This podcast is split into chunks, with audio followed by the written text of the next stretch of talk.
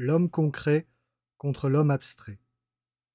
Contre le mirage moderne, l'appartenance à des communautés. L'idée centrale de la modernité, c'est l'homme abstrait, sans racines, sans appartenance originelle, capable de s'autodéterminer de manière absolue. Tout rapport au monde social ne serait pour l'homme que contingent, le fruit d'un choix, d'un désir ou d'un calcul intéressé. Il ne serait nécessairement ni européen ni africain, ni homme ni femme. Il pourrait être tout cela à la fois et transitionner entre ses identités selon son bon vouloir. On voit la perversion du terme. L'identité ainsi conçue ne serait qu'un choix individuel, la capacité à être absolument tout sans contrainte. In fine, si l'on peut être toute chose, c'est que l'on est fondamentalement rien. Cette idée moderne trouve sa source la plus directe dans la philosophie des Lumières, qui se prolonge dans l'idéologie révolutionnaire de la table rase.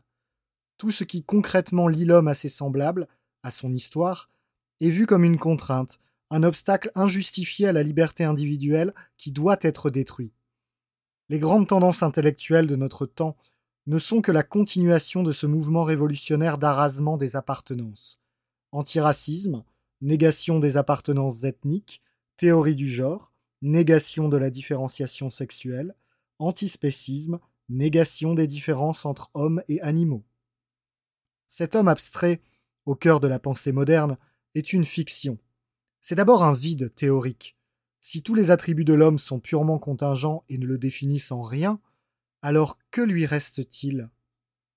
L'homme que l'on était censé grandir en exaltant sa liberté se trouve rapetissé, ce n'est plus qu'une coquille vide, en outre, en vertu même de leur abstraction, les droits de cet homme générique sont un concept inopérant.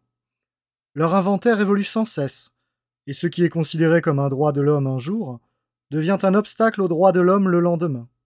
Ces droits sont aussi une source de revendications en conflit permanent. À quoi bon défendre les minorités visibles si l'on proclame que les races n'existent pas? Quel sens peuvent avoir les revendications des homosexuels si les sexes sont une fiction? Que peuvent même signifier les droits de l'homme si l'homme n'est pas différent de l'animal? Le mirage de l'homme comme feuille blanche permet toutes les revendications catégorielles, jusqu'aux plus absurdes. Dans une large mesure, le fantasme de l'autodétermination sans contrainte est une pathologie infantile, le refus de tout obstacle entre un désir et sa réalisation. Affirmons-le, il n'existe pas d'humanité abstraite, sauf dans un sens strictement biologique.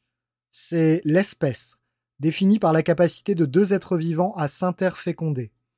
Tout ce qui élève l'homme au-dessus de cette simple animalité est nécessairement particulier. Son appartenance à des groupes et des communautés, sa vie sociale et culturelle, sa spiritualité.